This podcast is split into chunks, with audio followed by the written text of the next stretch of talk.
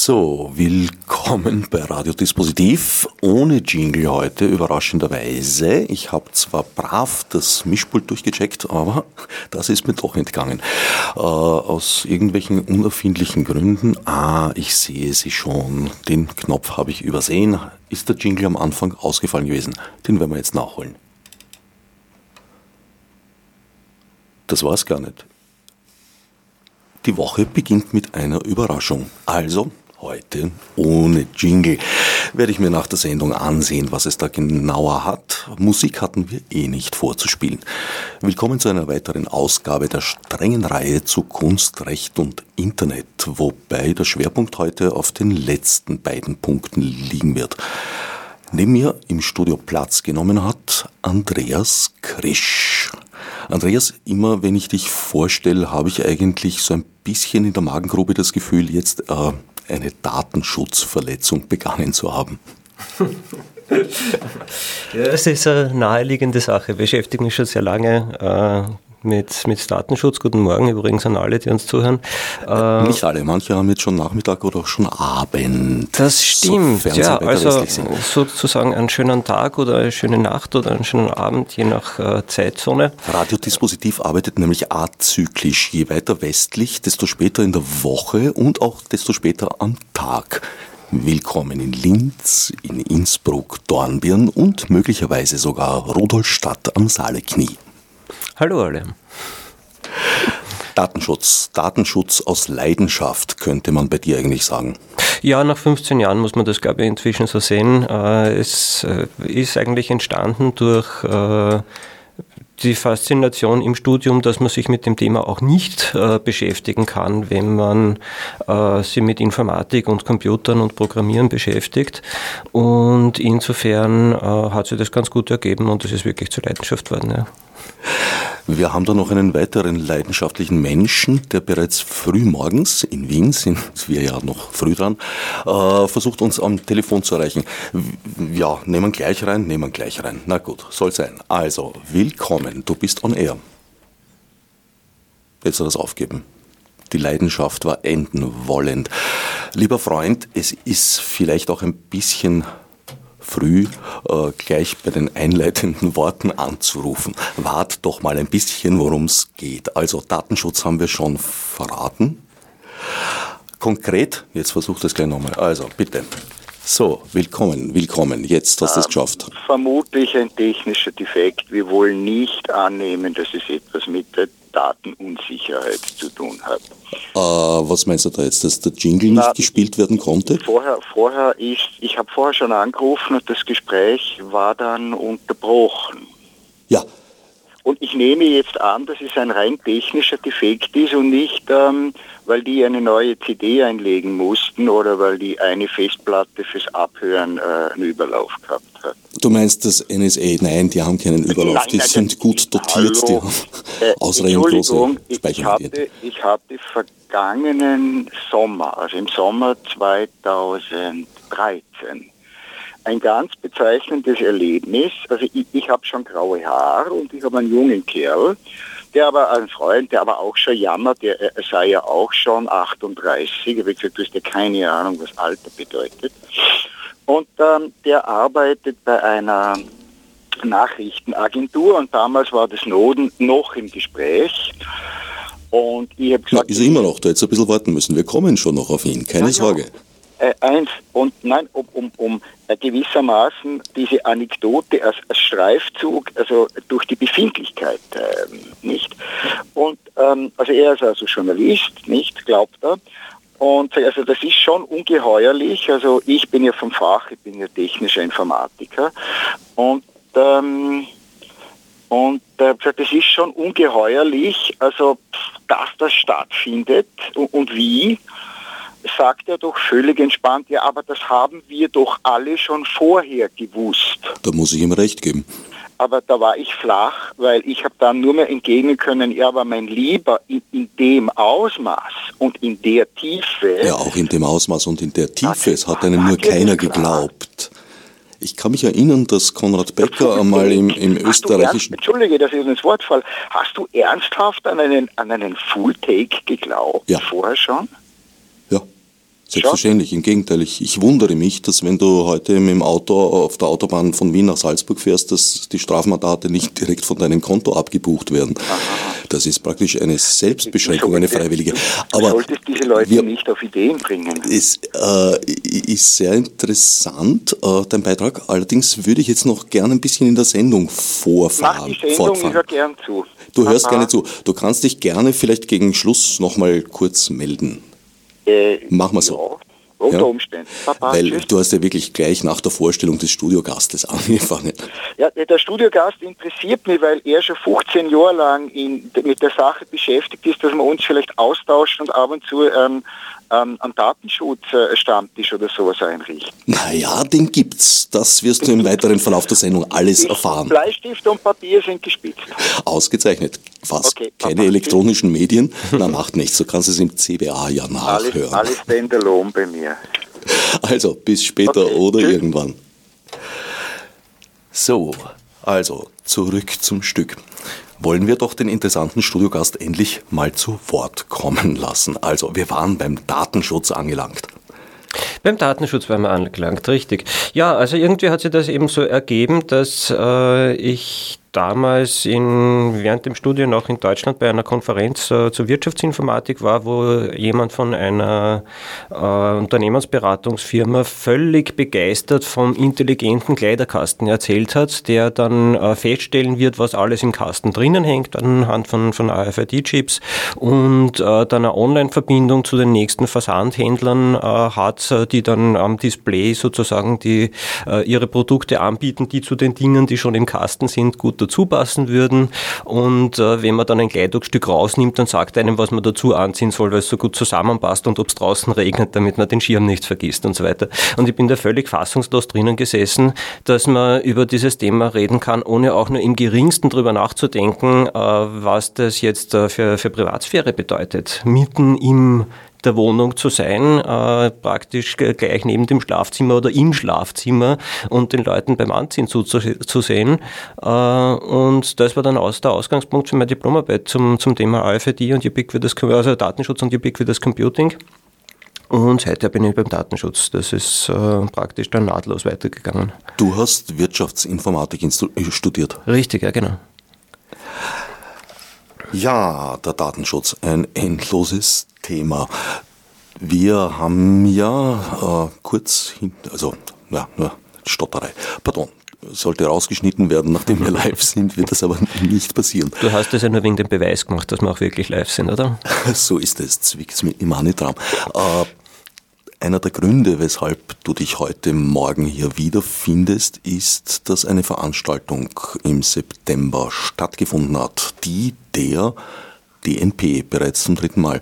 Mich bringt das immer ein bisschen in moderatorische Schwierigkeiten, weil man ist bei Veranstaltungen, also ich zumindest immer versucht zu sagen, die DNP. In Wahrheit ist es aber der DNP, der Kongress Datennetzpolitik. Richtig, genau. Datennetz- und Politikkongress, heuer zum dritten Mal. Heuer waren wir in einer anderen Location. Wir waren die letzten beiden Jahre im, im Kabelwerk. Das ist aber aus organisatorischen Gründen heuer nicht gegangen. Deshalb haben wir das Volkskundemuseum in Wien entdeckt. Die war wirklich traumhaft, die Location mit einem wunderschönen Garten auch draußen, wo man in den Pausen äh, super sich unterhalten konnte und plaudern konnte und noch die letzten schönen Tage genießen. Äh, war wirklich eine ganz feine Sache dort. Begonnen hat die Veranstaltung mit einer sehr hochkarätigen Runde. Das sie saß unter anderem Gerd Polly. Genau, der ehemalige Chef des äh, österreichischen Inlandsgeheimdienstes könnte man sagen, sagt man aber nicht, wir nennen das nämlich Bundesamt für Verfassungsschutz und Terrorismusbekämpfung. Äh, den haben wir eingeladen, weil wir reden wollten über Geheimdienste natürlich, Geheimdienstüberwachung und die Frage, was können eigentlich Datenschutzbehörden äh, in dem Bereich tun? Können die da was verbessern? Können uns die vor der großen Überwachung schützen? Und deshalb hat man auch äh, Vertreterin einer Datenschutzbehörde oder ehemalige Vertreterin einer Datenschutzbehörde bei uns, nämlich die Natascha Birch-Musar. Die ist die ehemalige slowenische äh, Datenschutzbeauftragte, war es bis jetzt äh, Ende letzten Jahres, glaube ich, oder bis ganz vor kurzem. Und außerdem war bei uns Mario Oethheimer von der Europäischen Grundrechteagentur. Die haben ihren Sitz in Wien, dadurch war das ganz praktisch auch in, in herzubekommen. Und Christoph Scholl Verfassungsjurist, äh, Menschenrechtsjurist und einer der, der Kläger oder der, der Erstkläger äh, gegen die Vorratsdatenspeicherung. Und das war natürlich eine ganz tolle Runde, um dieses Thema zu diskutieren. Das führt uns eigentlich schon zum ersten konkreten Themenzweig, die Vorratsdatenspeicherung. Einer der großen Erfolge des heurigen Jahres, die Aushebelung durch den Europäischen Gerichtshof. Durch den Europäischen Gerichtshof zuerst, genau, und dann anschließend auch durch unser nationales äh, Verfassungsgericht. Wir haben äh, also mit unserer Klage gleich zwei Schlägen auf einen, auf einen Schlag äh, erledigt sozusagen, äh, was wirklich auch mehr ist, als wir selbst äh, anfangs gehofft haben, weil wir haben gedacht, okay, national kriegen wir das aufgehoben, das ist ganz klar gegen die Verfassung, das, das sieht man, aber dass äh, unser Verfassungsgericht das Ganze dann an den Europäischen Gerichtshof übergeben hat und uns dort noch Fragen zur, zur Grundrechtskonformität auf europäischer Ebene gestellt hat, war wirklich das Beste, was uns passieren hat können, weil das Ergebnis war, dass der Europäische Gerichtshof auch die Richtlinie zur Vorratsdatenspeicherung aufgehoben hat und damit die Grundlage für jegliche Vorratsdatenspeicherung in, in Europa äh, entzogen hat. Und das ist natürlich eine ganz große Sache. Wobei ich meine Hand nicht dafür ins Feuer legen würde, dass diese Fliege, wie du gesagt hast, um beim Bild zu bleiben, erschlagen ist. Ich fürchte, sie ist nur betäubt. Äh, sie versucht natürlich wieder auf die Beine zu kommen, das sieht man aller Orten. Man sieht auf äh, EU-Ebene, dass äh, versucht wird, oh nein, da muss man jetzt noch überlegen und das analysieren und, und sonst irgendwas. Auch in Österreich gibt es in der Politik zumindest eine Partei, die sehr lautstark nach neuer Vorratsdatenspeicherung ruft. Aber ich denke, wenn man die Urteile genau liest, und das tun wir natürlich, dann ist das schon sehr, sehr deutlich, dass das nicht mehr geht. Also der Massenüberwachung ist schon allein aufgrund des europäischen Urteils äh, mehr oder weniger der Boden entzogen. Das wird sich auch noch in, in anderen Bereichen, nicht nur in der Vorratsdatenspeicherung äußern. Und auch äh, in Österreich äh, habe ich jetzt zum Beispiel mit dem Urteil eines gelernt, nämlich warum ich telefoniere.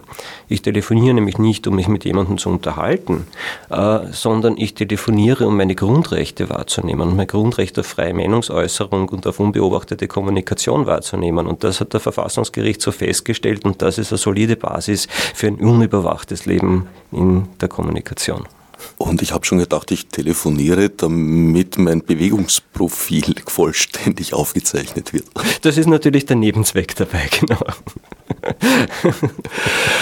Naja, du sagst, es gibt eine Partei, die lautstark danach ruft. Es gibt zumindest auch einen Justizminister, der laut darüber nachdenkt, ob die Vorratsdatenspeicherung nicht in irgendeiner Form wieder einführbar wäre.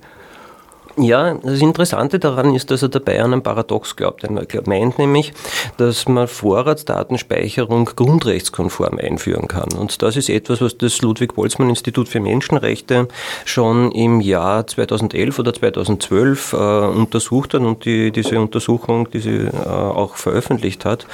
Äh, das geht nicht. Es ist grundrechtskonform nicht machbar. Die haben es wirklich versucht und, und haben einen Weg gesucht, wie man das machen kann, weil das das Ziel eigentlich der, der zuständigen Ministerin in Österreich war bei der Einführung, dass man das doch so gut wie möglich grundrechtskonform hinkriegt.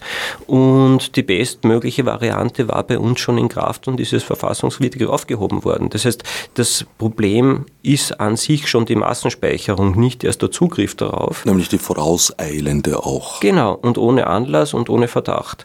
Und äh, damit kann man so etwas nicht mehr machen. Es ist festgestellt, so eine Vorratsspeicherung für kann ich irgendwann vielleicht einmal brauchen, ist nicht grundrechtskonform und damit ist jeder weitere Versuch, sowas wieder zu tun, natürlich ebenfalls wieder nicht grundrechtskonform. Und äh, insofern äh, träumt der, der, Herr Minister eben, denke ich, schon von, von etwas, was in der Praxis nicht realisierbar ist. Und das wird sich, äh, denke ich, ziemlich schnell herausstellen, wenn man das wirklich ernsthaft probiert einzuführen.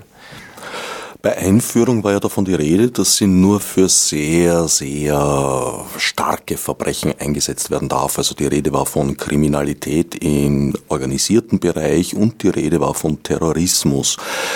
De facto verwendet wurde sie für Stalking, was für den die Betroffene eine äußerst unangenehme Sache ist. Allerdings äh, ist das ja etwas, was aktiv aktuell passiert. Das heißt, eine Telefonüberwachung ließ sich ja auch schon bisher anf äh, äh, aussprechen und durchführen mit richterlicher Genehmigung. Und das wird ja auch weiterhin so sein. Wieso glaubst du, war die Polizei sich so sicher dieses starken Mittels der Vorratsdatenspeicherung, dass sie nicht Fälle konstruiert hat wenigstens, weil meines Wissens gab es ja nicht eine einzige Abfrage mit Zusammenhang zu Terrorismus zum Beispiel. Ja, die große Anzahl der Fälle waren zum Beispiel Diebstahlsbekämpfung, also wo man sich denkt, äh, wie kommt man bei Diebstahl überhaupt in einer Größenordnung, dass das unter schwere Kriminalität fallen könnte. Auch Rosenkriege, glaube ich. Waren äh, ja, also die, die abstrusesten oder die, die äh, banalsten und normalsten Dinge eigentlich, die uns, die uns praktisch jeden Tag beschäftigen und nicht äh, so einen wirklich großen Extra-Status haben, wo äh, halb die Republik dabei zusammenbricht, wie bei Terrorismus oder sonst irgendwas. Äh, insofern war es auch für uns sehr überraschend, überraschend, aber ich denke, es ist halt auf die Art und Weise verwendet worden, wie man es gerne verwenden möchte. Und äh, wenn das eben die Fälle sind, die man findet, für die man es anwenden kann, äh, dann sieht man halt auch, dass es für, das, äh, für den Zweck, für den es eigentlich vorgesehen war, nicht gebraucht wird, weil das ist in zwei Jahren Vorratsdatenspeicherung in Österreich äh, eben nicht dazu gekommen, dass äh, es für derartige Fälle überhaupt gebraucht wurde. Ja, mich hat nur überrascht, weil es gab ja durchaus Fahndungen in der Richtung und es gab auch Fahndungserfolge in der Richtung, dass man da nicht irgendwo einmal äh, halt eine Datenabfrage gemacht hat. Man hätte ja schon gewusst, wonach und wofür und dann gesagt hätte, das hat den Durchbruch gebracht.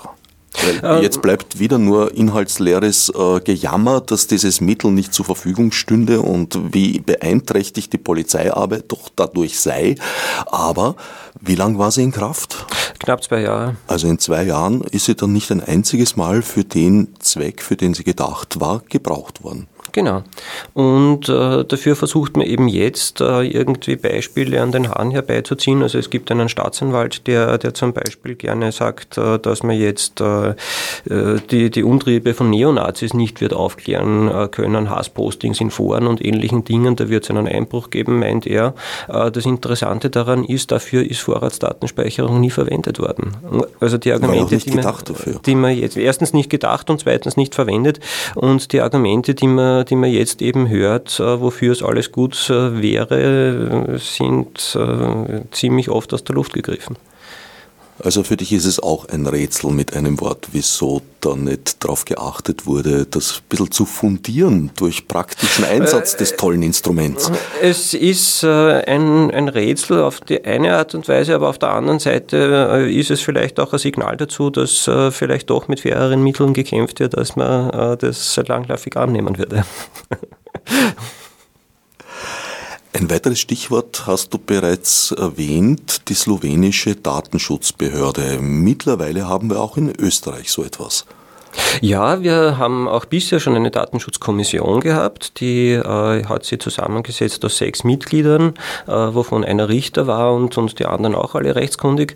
Und das hat sie jetzt mit dem 1. Jänner 2014 geändert und jetzt haben wir eine Datenschutzbeauftragte, also die Leiterin der Datenschutzbehörde und äh, eben keine Kommission mehr. Das ist äh, der Wesen, die wesentliche Änderung. Äh, ergeben hat sie das dadurch, dass Österreich äh, von der Europäischen Kommission wegen Vertragsverletzung äh, verklagt worden ist und vor dem Europäischen Gerichtshof verloren hat. Äh, da ging es darum, dass die österreichische Datenschutzkommission nicht unabhängig genug war. Die war zu nah am Bundeskanzleramt und zu sehr eingegliedert dort. War ja auch Teil des Bundeskanzleramtes, oder? War sozusagen, also formal war sie, hat man argumentieren können, na eigentlich steht im Gesetz, dass sie eh unabhängig ist, zumindest wenn sie diese Dinge tut, die sie als, als Datenschutzaufsichtsbehörde tut aber es hat äh, schlussendlich dem, dem EuGH auch äh, die, die Ansicht überwogen, dass sie eben nicht unabhängig genug ist und das geändert werden muss. Und daher jetzt die Änderung mit 1. Jänner. Andrea Jelinek ist die Leiterin dieser neuen Behörde. Sind da schon Aktivitäten zu beobachten gewesen? Äh, es gibt, denke ich, sehr deutliche Änderung in den, in den Aktivitäten der Behörde, ist, ist mein Eindruck. Äh, es gibt, äh, muss man, muss man leider sagen, von der letzten Behörde einen wirklich vernichtenden Jahresbericht. Äh, der ist wirklich alarmierend. Da steht, zieht die Behörde über zwei Jahre, die letzten zwei Jahre ihrer Tätigkeit Bilanz und da steht dann, dass sie in Teilbereichen nicht in der Lage ist, ihre Aufgaben zu erfüllen, weil sie zu wenig Personal und zu wenig Ressourcen hat, dass sie zu wenig Kontrollen vornehmen kann, weil ja die Mittel fehlen dazu und dass der administrative Aktenberg im, im Datenverarbeitungsregister überbordend ist und, und kaum zu bewältigen. Und das war sozusagen der Stand am 31.12.2013 und das Bemerkenswerte jetzt ist, dass von Ressourcenmangel eigentlich keine Rede mehr ist. Man, also irgendwie, es hat sich an der Personalsituation aber zumindest nichts Wahrnehmbares verändert und die neue Behörde ist sozusagen jetzt der Meinung, dass die Ressourcen ausreichen und man damit schon zur Rande kommen wird, solange man keine neuen Aufgaben kriegt und zugeordnet bekommt. Was man sieht, ist, dass weniger Entscheidungen der Behörde veröffentlicht werden. In, wenn man vergleicht im, im, im Rechtsinformationssystem des Bundes, da kann jeder online nachschauen, welche Entscheidungen veröffentlicht werden. Und da waren im Vorjahr noch deutlich mehr Entscheidungen von der Datenschutzkommission abrufbar als jetzt äh, zum Beispiel Entscheidungen von der Datenschutzbehörde. Also da gibt es, zumindest was die Veröffentlichungspolitik gibt, äh, offenbar auch eine ganz äh, gravierende Änderung. Was wären denn die grundlegenden Aufgaben der Behörde? Naja, die grundlegende Aufgabe ist, äh, als Kontrollstelle für den Datenschutz in Österreich zu fungieren. Das heißt, äh, von der, von der EU-Datenschutzrichtlinie EU her gesehen ist die Datenschutzbehörde die Kontrollstelle für Datenschutz schlechthin. Die sind dafür zuständig zu schauen, dass es super Datenschutz gibt, wenn man es äh, ganz profan sagt. Also nicht nur im amtlichen Zusammenhang, also im Endeffekt unterstehen Ihnen auch die berühmten Altpapiercontainer vor der Landesgericht? Ja, die unterstehen Ihnen auch im Endeffekt, richtig. Und äh, sie sind für alles, was äh, Verwaltungsbehörden sind, sind sie vollständig zuständig, also für, für wirklich jeden Rechtsbereich des, des Datenschutzes. Und was private Firmen betrifft, da sind sie dafür zuständig, dass sie den Menschen äh, helfen, ihr Recht auf Auskunft durchzusetzen. Also dann, wenn ich, ich habe einmal im, im Jahr als Betroffener das Recht von, den, von Firmen zu verlangen, dass sie mir sagen, welche Daten sie über mich ver, äh, verarbeiten. Und wenn ich darauf keine Antwort kriege oder unzureichende Antwort kriege, dann kann ich zur Datenschutzbehörde geben und die setzen das für mich durch, dass ich diese Antwort auch wirklich kriege. Das ist ein Fass ohne Boden. Also dann muss ich gar keinen konkreten Anlassfall eines, eines Kontaktes mit der Firma zum Beispiel haben, sondern ich kann... Ich muss, ich muss einen Anhaltspunkt haben, warum ich glaube, dass diese Firma von mir, von mir Daten hat. Das schon natürlich. Äh, also gut, ich Zusendungen jetzt, hat man ja bald mal. Zum Beispiel, ja, auch Adressdaten sind personenbezogene Daten, das ist gar keine Frage. Und äh, da steht einem Auskunft zu und genau bei dem äh, hilft einen, äh, das setzt die, die Behörde für einen durch. Äh, für andere Bereiche des, des Datenschutzes wie das Recht auf Löschung oder das Recht auf Richtigstellung von Daten, äh, da muss man den, den Zivilrechtsweg gehen. Also da muss man zu einem Gericht gehen und, und das dann dort durchstreiten. Aber zumindest für diesen einen Teil gegenüber den Firmen und für alles, was die Behörden betrifft, ist die Datenschutzbehörde diejenigen, die da in erster Instanz praktisch für Recht sorgen. Das heißt auch das legendäre Elga fällt darunter.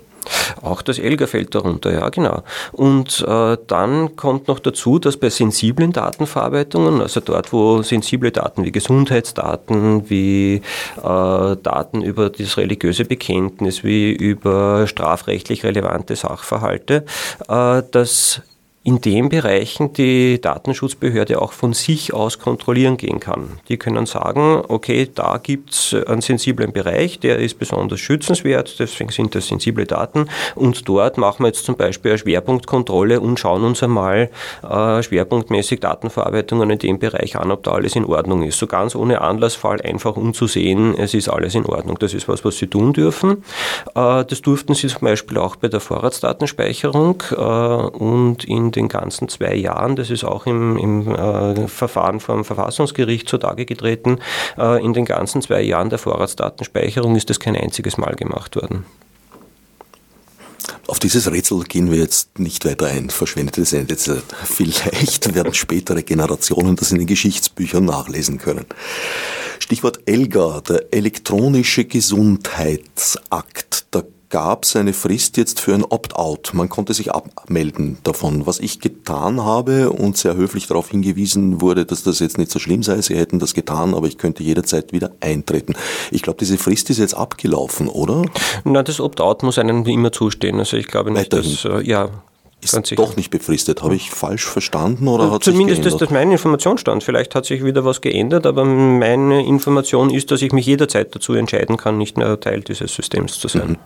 Das können wir jetzt an die HörerInnen delegieren. Genau. Also nachschauen, geschwind und wer es weiß, kann dann anrufen in der Sendung unter 01 319 09 99 Klappe 33. Wer zu spät ist, kann es immerhin per E-Mail schicken. Dispositiv.o94.at. Allerdings, was, was könnte man da jetzt als Zucker geben? Freier Eintritt bei der DNP, beim DNP, pardon. Äh, ist schon vorbei für nächstes Jahr. Für nächstes Jahr können wir es ausspielen, ja, gerne. Elga ist ja so ein, so ein, so ein, so ein Punkt. Ich meine, das, das, das hört sich alles ganz wunderbar an, wenn man da dieses berühmte Beispiel, Bewusstloser wird eingeliefert am Spital und hat halt seine äh, E-Card bei sich und man schaut nach und weiß sofort, wer das ist, was der hat und worauf zu achten ist. Meiner Erfahrung nach entspricht das nicht unbedingt der klinischen Praxis, weil Ärzte verlassen sich schon aus rechtlicher Absicherung sehr ungern auf die Befunde, die vorher von Kollegen erstellt wurden. Also Triviales Beispiel beim Roten Kreuz wirst du bei jeder Blutspende aufs Neue ausgekreuzt, welche Blutgruppe du hast, weil die Verwechslungsgefahr zu groß ist, weil es da eine ganze Fülle von Fehlerquellen gibt. Das heißt, de facto wird es dafür eigentlich oder würde dafür eigentlich nicht wirklich eingesetzt werden, oder? Äh, nein, das glaube ich auch nicht. Das ist auch äh, die Frage, ob diese E-Card überhaupt mir gehört. Da, das, wenn da ein männlicher Name draufsteht, das kann genauso gut die E-Card meines Bruders oder von sonst jemandem sein, den ich eben kenne und für den ich irgendein Medikament besorgt habe. Da sind wir selber schuld, äh, weil wir gesagt haben, wir wollen keine biometrischen Daten auf der E-Card haben. Ne? Das äh, wäre ja, schon das, feststellbar. Das haben wir selbst vereitelt. Ja? Das Risiko besteht aber jetzt einmal. Und äh, insofern verstehe ich Ärzte, die sich jetzt nicht auf, auf eine relativ anonyme E-Card verlassen wollen. Ha, wir haben, wir haben, wir haben eine Rätselslösung. Willkommen auf Sendung. Du hast herausgefunden, wie das steht mit der Opt-out-Phase. Na, tut mir leid, ich habe nämlich nicht einmal die Frage gehört. Ich rufe oh, aus einem anderen Grund an. Aha. Nämlich, äh, Vertrauen ist gut, Kontrolle ist besser aus zwei Gründen. Erstens jetzt mit der ICA, wo ihr über die ICA spricht die ist nicht so sicher, wie vielleicht mancher meinen müsste. Also mir ist es vor kurzem passiert, dass man eine super Rechnung kriegt vom Spital, weil irgendwas bei der E-Card, der eine hat gemeint, die eine Auskunftsperson, na ja, vielleicht hat der Rieder nicht, sie nicht richtig gelesen, die andere Person hat gemeint, na, du brauchst sich nur einmal eine Taste falsch tippen und schon funktioniert das nicht. Also äh, auch solche Dinge muss man leider kontrollieren, beziehungsweise am besten gleich am Ort und Stelle sozusagen. Und das zweite, wenn Kontrolle, die, die Geschichte, die hat gesagt, dass sie jetzt wegen dem Datenschutz, ne, was da jetzt nicht mehr erlaubt wäre und so, ja, das ist ja schön, aber die Frage ist eben, äh, wer, wer kümmert sich darum, ob das auch eingehalten wird. Das heißt, wie sehr kann ich mich wirklich darauf verlassen, dass sowas nicht mehr legal ist. Wie ich selber gesagt, die, die haben einen Mangel, glaube ich, an Personal, überhaupt solche Dinge zu überprüfen, wenn ich es richtig Andreas Krisch nickt. Wir werden auf die Frage eingehen. Besten Dank. So, äh, E-Card. Bleiben wir noch ein bisschen bei der. Mhm. Ja, also Fehler passieren natürlich und, und äh, können auch im, im Zusammenhang mit E-Cards äh, jederzeit passieren. Also insofern macht es ja auch Sinn, äh, da kritisch zu sein, welche Daten kriege ich da wirklich und äh, da verstehe ich jeden Arzt wirklich gut, der im Notfall lieber seinen, wenn es schnell genug geht, den eigenen Test macht, anstatt sie eben auf irgendwelche historischen Daten von, von Jahre Schnee zu verlassen. Ist überhaupt keine Frage. Eben, weil geänderte Gesundheitssituation spielt da ja natürlich auch ein bisschen eine Rolle. Natürlich, ja. Und äh, es war auch ganz interessant, beim, beim DNB haben wir den, den Dr. Bichelbauer da gehabt, äh, Gesundheitsökonom, der äh, über das Thema Gesundheitsdaten äh, gesprochen hat, also nicht explizit zu der, zur ELGA eben, sondern generell, was braucht man für Daten, um äh, im Gesundheitswesen äh, sparsamer, effizienter zu werden, das besser zu organisieren und so weiter. Und äh, ganz ein interessanter Aspekt war, den er gemeint hat, dass das fürs Gesundheitssystem, also dafür, wie all diese, diese Dinge im Gesundheitswesen zusammenspielen, äh, das praktisch gar nichts bringt, sondern man kann Behandlungsdaten äh, besser äh, verarbeiten und, und hat da natürlich seine, seine positiven Effekte, weil man halt gegenseitig darauf zugreifen kann oder sonst was.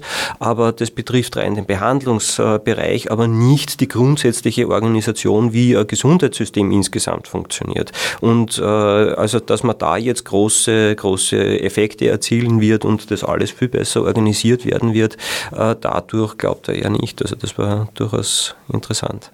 Also die, die, die Auswertbarkeit, die sinnvolle Auswertbarkeit als Grundlage zum Beispiel für gesundheitspolitische Entscheidungen ist in Frage gestellt?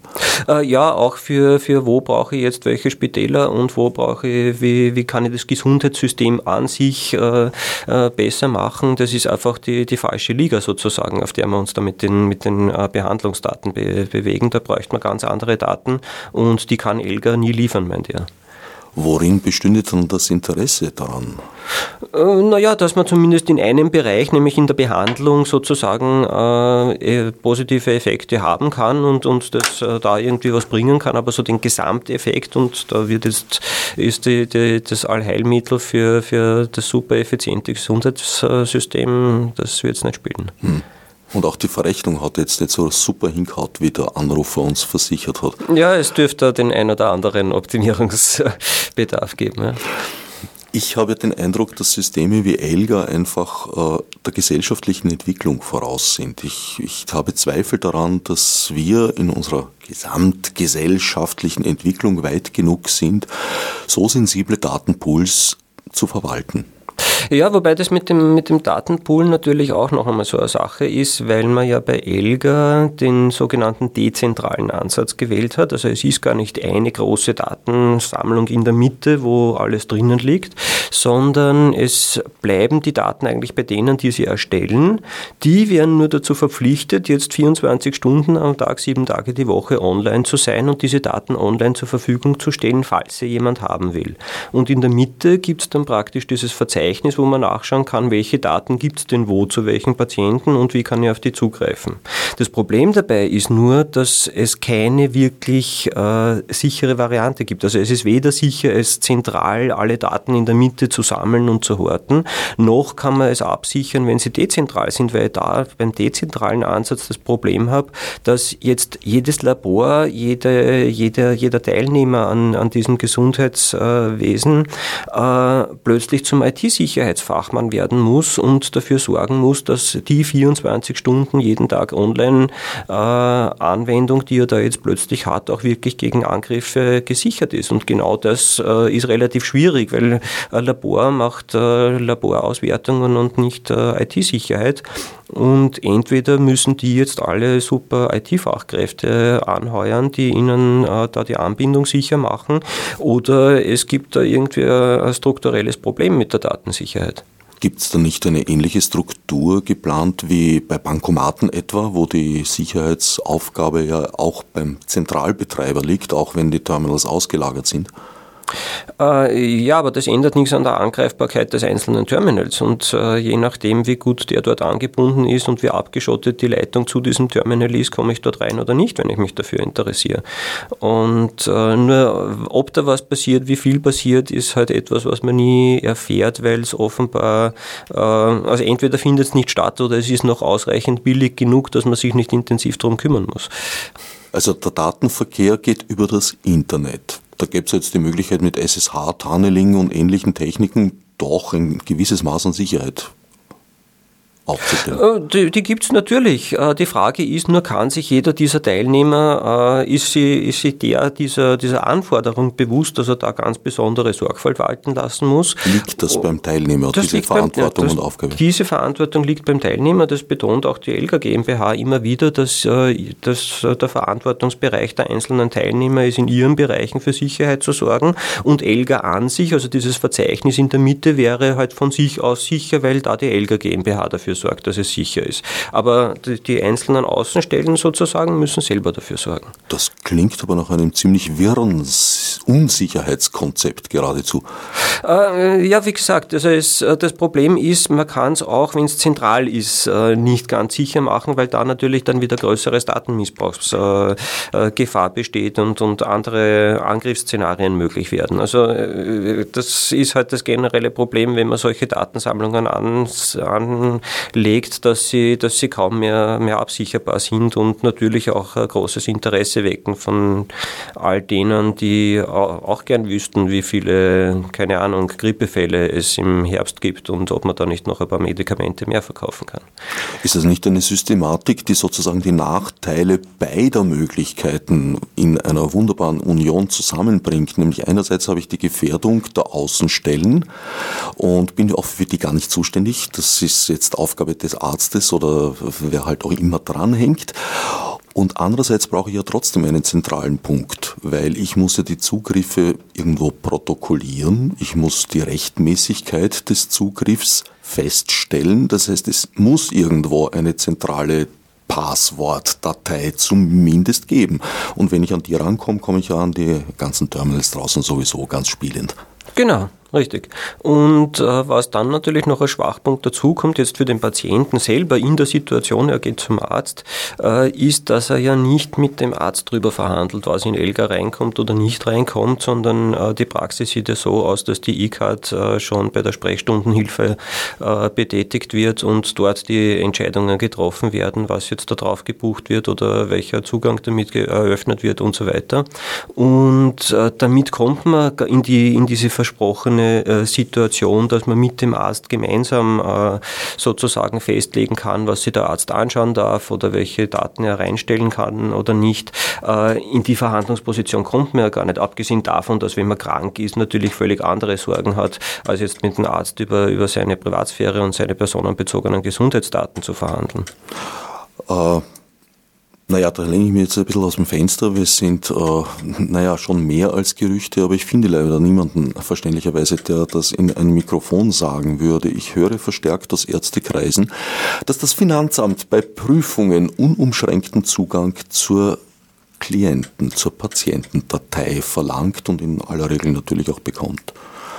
Gut, aber bevor wir auf dieses schwierige, glatte Parkett abrutschen, nehmen wir doch den nächsten Anrufer rein.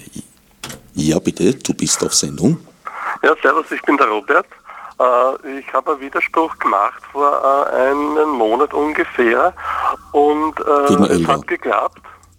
Und ja, also, aber nur die Suche nach der Elga-Widerspruchsstelle, nach der Adresse, das war sehr schwer. Also das war nicht seniorengerecht. Wirklich? Das, haben Sie inzwischen aber versteckt, weil ich habe es vor Ja, im Internet haben sie sich komplett versteckt unter irgendwelche Links, Aha. wo man nicht leicht dazu kommt.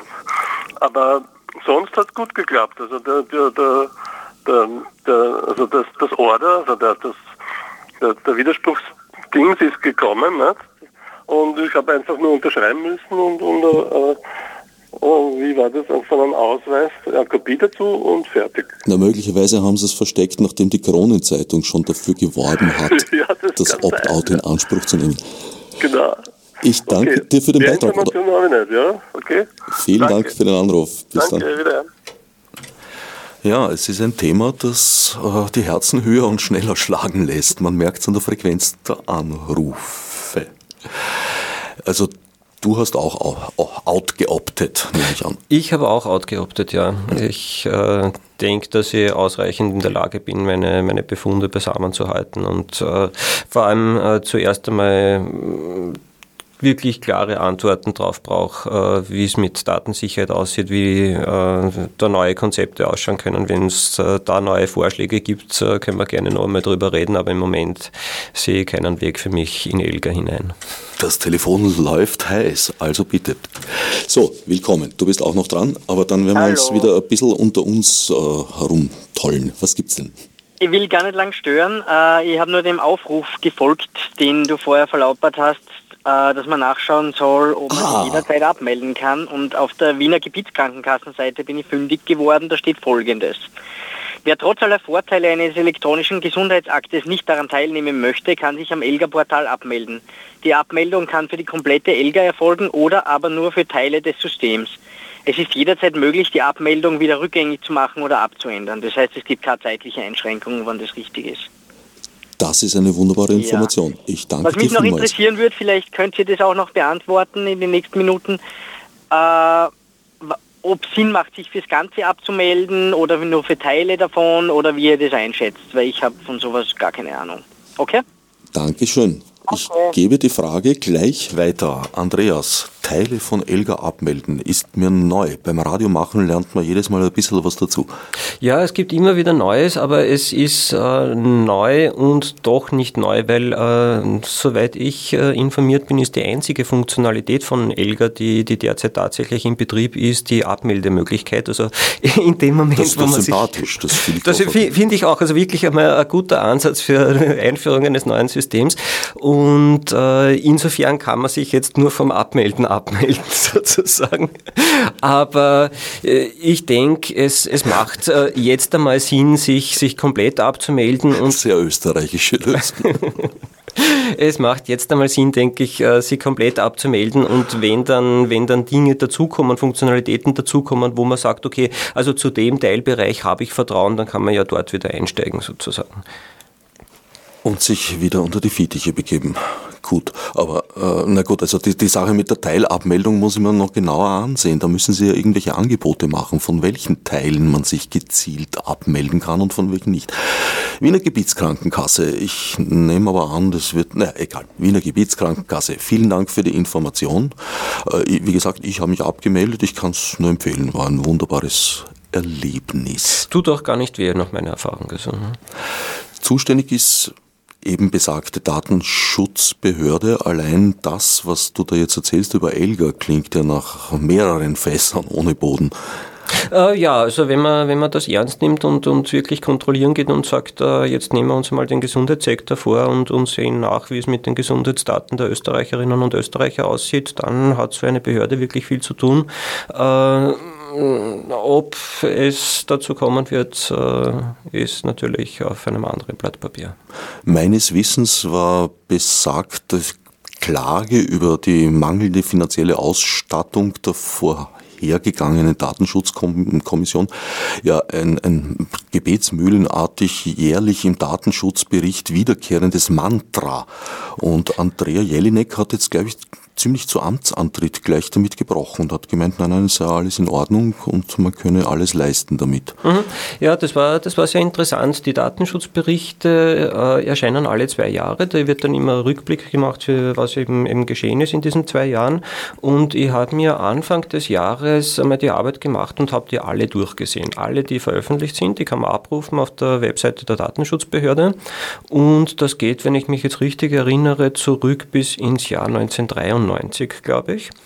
Und in jedem einzelnen dieser Berichte seit dem Jahr 1993 steht, wir haben zu wenig Personal, wir haben zu wenig Geld, wir können unsere Aufgaben nicht vollständig erfüllen.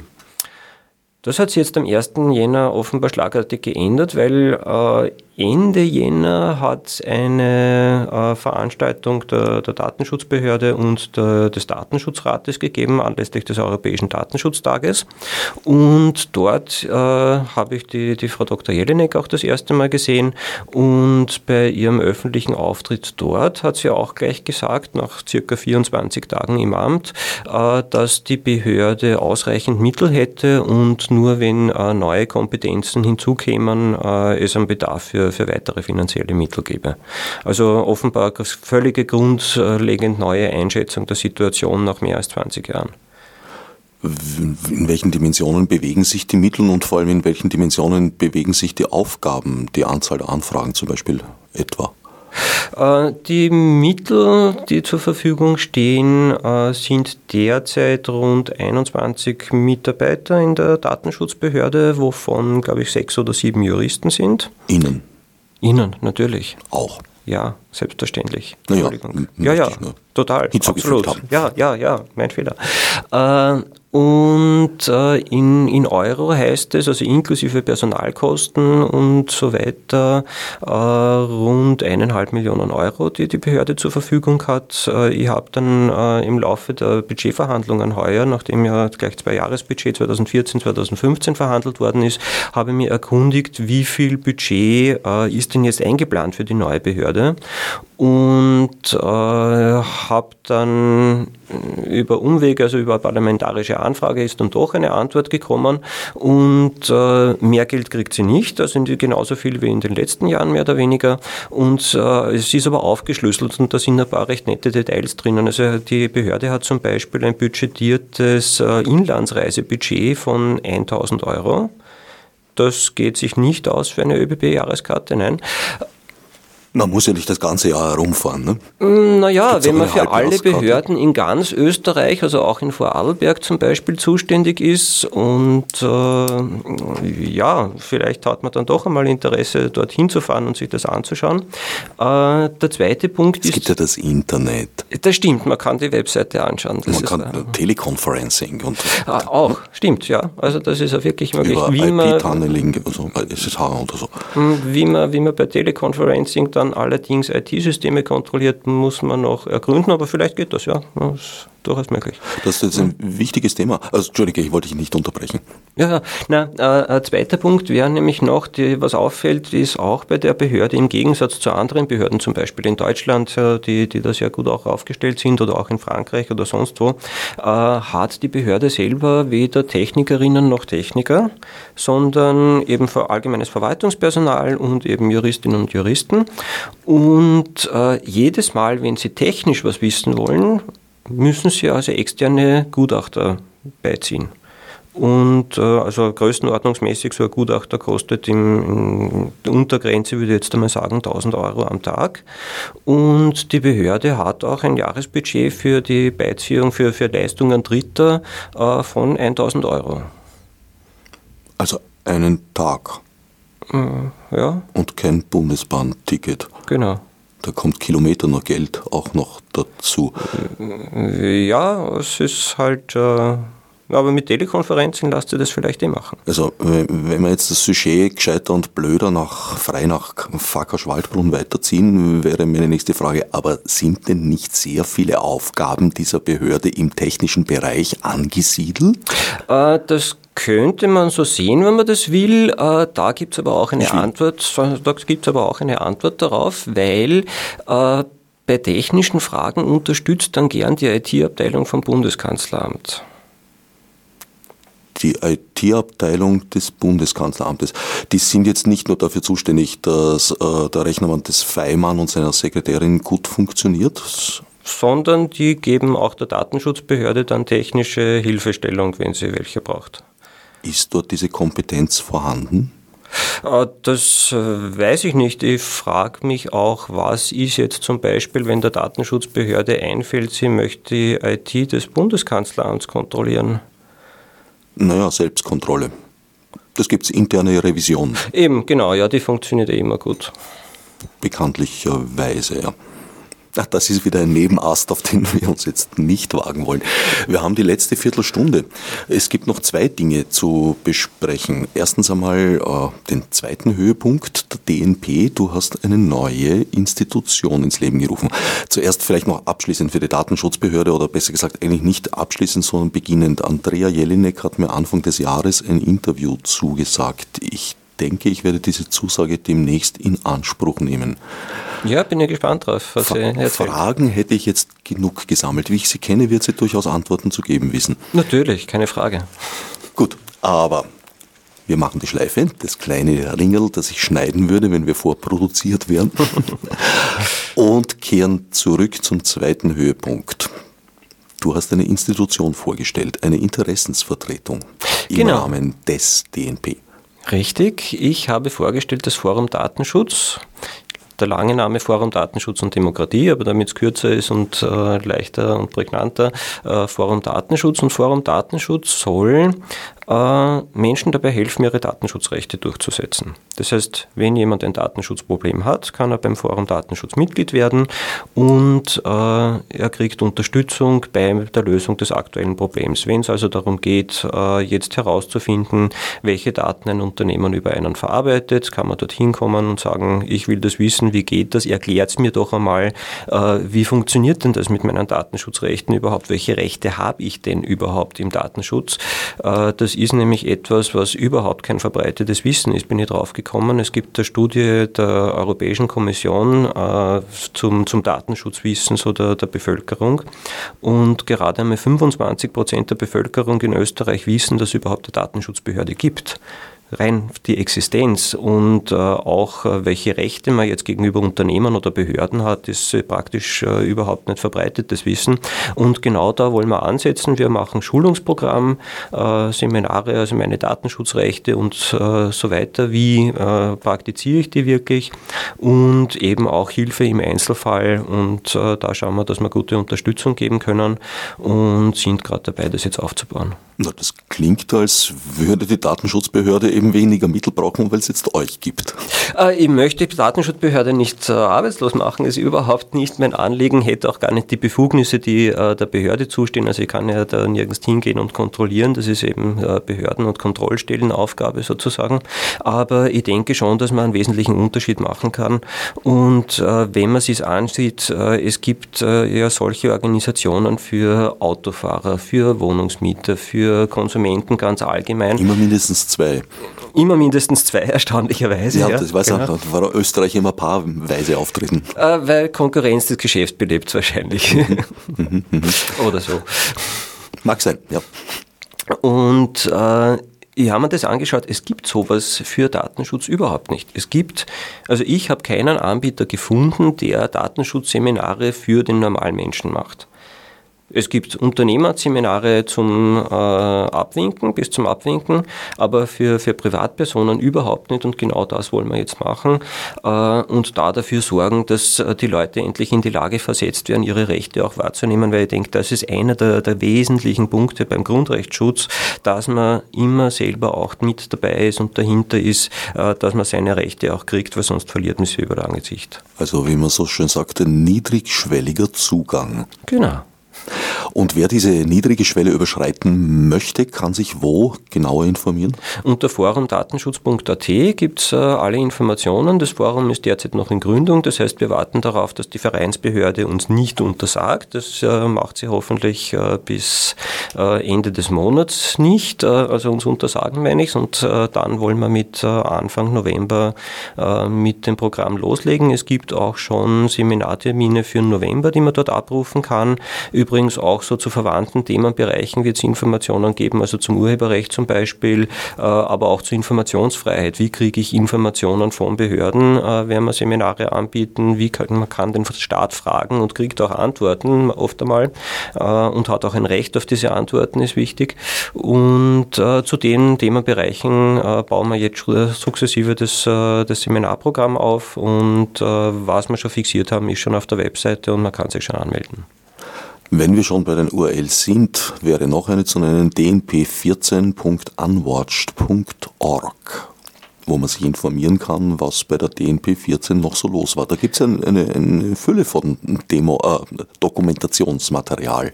Da gibt es eine Fülle von Dokumentationsmaterial von den Veranstaltungen oder von den Vorträgen und Diskussionen im Hauptraum haben wir die Videos alle schon online äh, und äh, deutlich amateurhafter, weil also die, die Videos im Hauptraum hat Ziege TV heuer wieder gemacht, äh, machen das immer exzellent für uns und äh, von den äh, Teilen, die im Workshopraum stattgefunden haben, gibt es Amateurvideos. Also da bitte nicht allzu große Hoffnung auf Qualität und äh, mehr äh, sozusagen, es ist eine Dokumentation, damit man, wenn man nicht dabei war, eben, eben auch noch was davon haben kann, äh, ist aber von der Videoqualität äh, doch äh, eher eingeschränkt, was auch äh, die Lichtverhältnisse mit verschuldet haben. War ein recht dunkler Raum, der zwar von der Atmosphäre recht nett war, aber für Videoaufzeichnungen vielleicht nicht so optimal.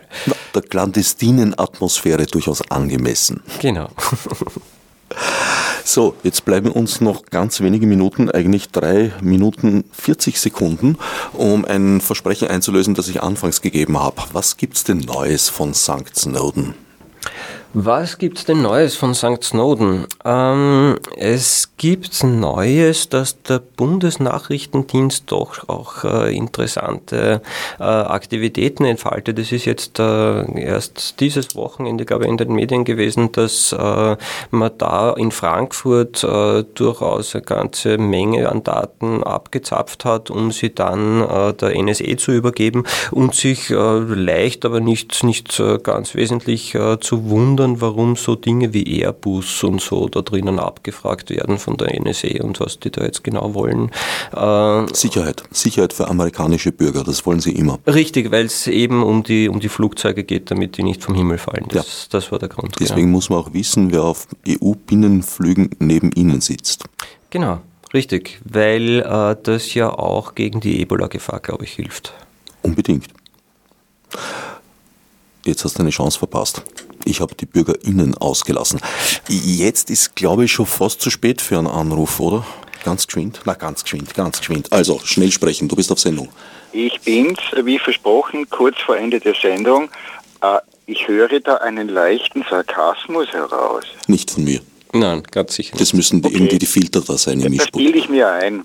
Paranoia. Da ja, das hast du zugesagt. Okay, Papa. Ich danke für den schnellen Anruf. Ja, dass du paranoid bist, heißt noch lange nicht, dass sie nicht wirklich hinter dir her sind. Ganz genau so ist es. Ja. Also man ist an der Aufarbeitung von Snowdens Erbe, möchte ich mal so sagen. Immer noch, immer noch, ja. Und äh, erstaunlicherweise äh, sieht man noch wirklich nicht äh, politische Konsequenzen. Also die gehen nach wie vor ab und da finde ich schon wirklich sehr bemerkenswert. Äh, Mutti Merkel hat ein neues Handy, glaube ich. Hat sie wirklich? Ich habe schon gehört. Aber okay. egal. Aber ob sie es auch verwendet, ist immer die Frage. Äh, ja, aber es ist, es ist wirklich bemerkenswert, wie, wie beharrungsfähig derartige Strukturen sind, weil ich glaube nicht, dass es in der Zwischenzeit wirklich wesentliche Änderungen im Vorgehen der Geheimdienste gibt. Und äh, ein Problem ist ja auch, dass man in der Wahrnehmung immer zwar die NSE sieht, äh, es aber ganz eine klare Sache ist, dass es die Briten sind, dass es die Deutschen sind, dass es die Schweden sind. Also das ist etwas, das wir da in Europa unter uns haben. Und äh, der Erich Möchel hat auch, um wieder zum DNB zurückzukommen, äh, in der letzten Minute äh, da einen Vortrag über die Königswarte gehalten, wo er meint, die Königswarte ist eine größere Abhörstation als Bad Aibling in Deutschland und gehört zum Echelon-System dazu, seiner Meinung nach. Die Königswarte wäre ja eine eigene Sendereihe wert. Das Schon stimmt, aus geschichtlichen ja. Gründen. Dort wird spioniert, seit es elektronische Spionage gibt. und sehr selten von Österreich. Äh, das heißt schon, die Arbeit wird hier gemacht, die Daten werden weitergeleitet. So, damit sind wir jetzt bei den letzten 25 Sekunden angelangt. Es bleibt mir gerade noch, mich gemütlich zu verabschieden von meinem heutigen Sendungsgast, Andreas Krisch. URLs wurden einige gesagt, sind natürlich auch auf dem Website der Sendereihe nachzulesen. Und fürs Zuhören dankt heute Jinglos Herbert Knauer.